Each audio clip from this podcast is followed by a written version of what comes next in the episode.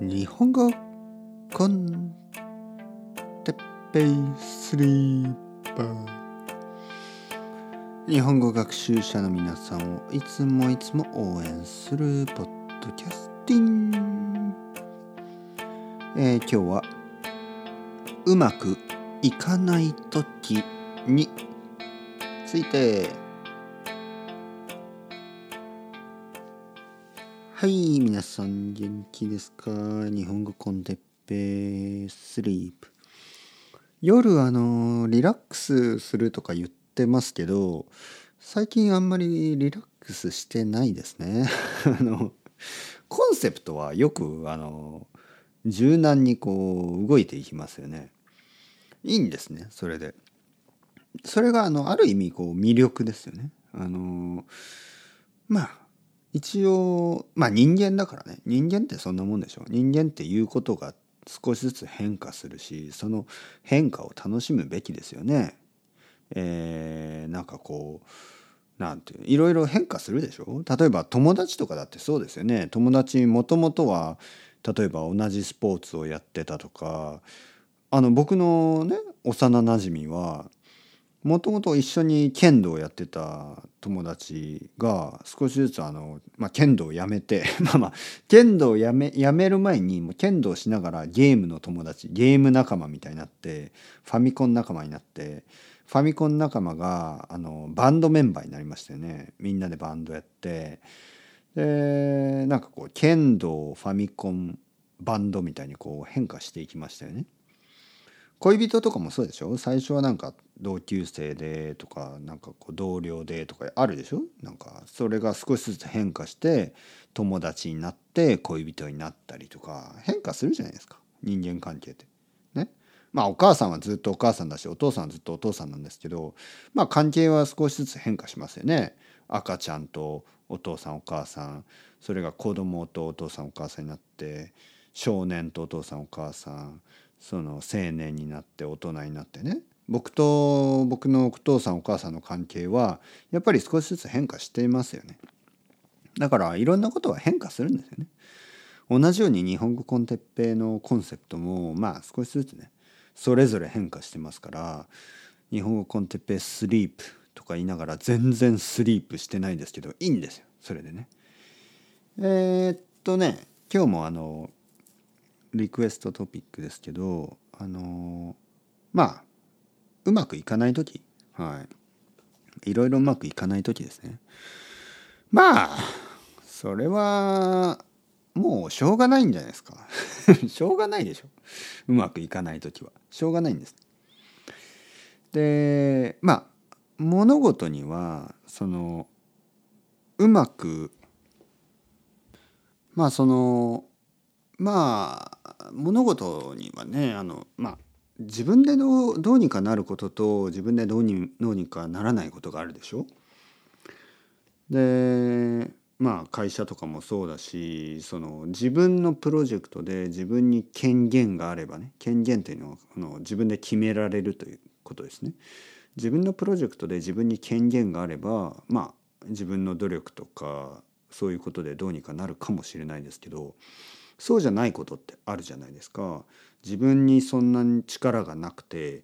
えー、自分より上の人が決めるとかねでそういう時にまあうまくいかない、まあ、もしくは自分の思うようにはいかないことっていうのはたくさんありますよね。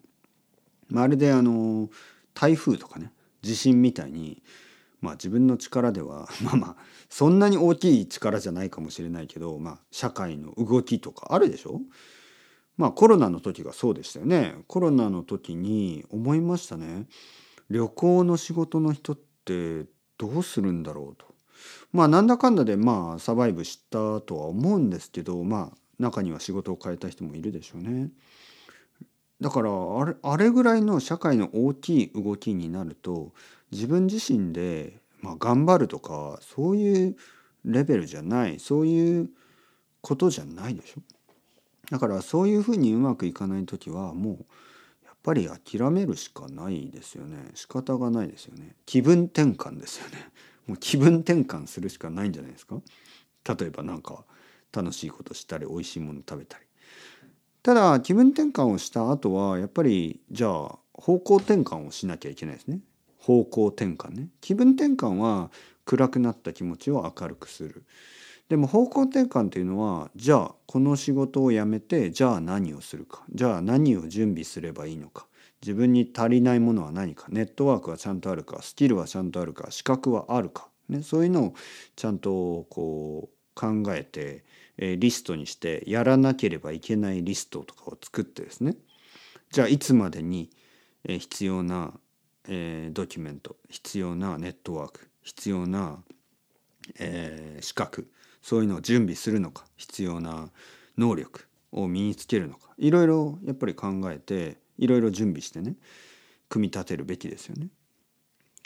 まああの全てにはまあほとんど全てのことはまあ自分でどうにかなることが多いですよね。で自分でどうにもならないことはもう諦めてで自分にどうにかできることはしっかりと計画して、えー、組み立ててですね、えー、やり遂げればいいんじゃないですか。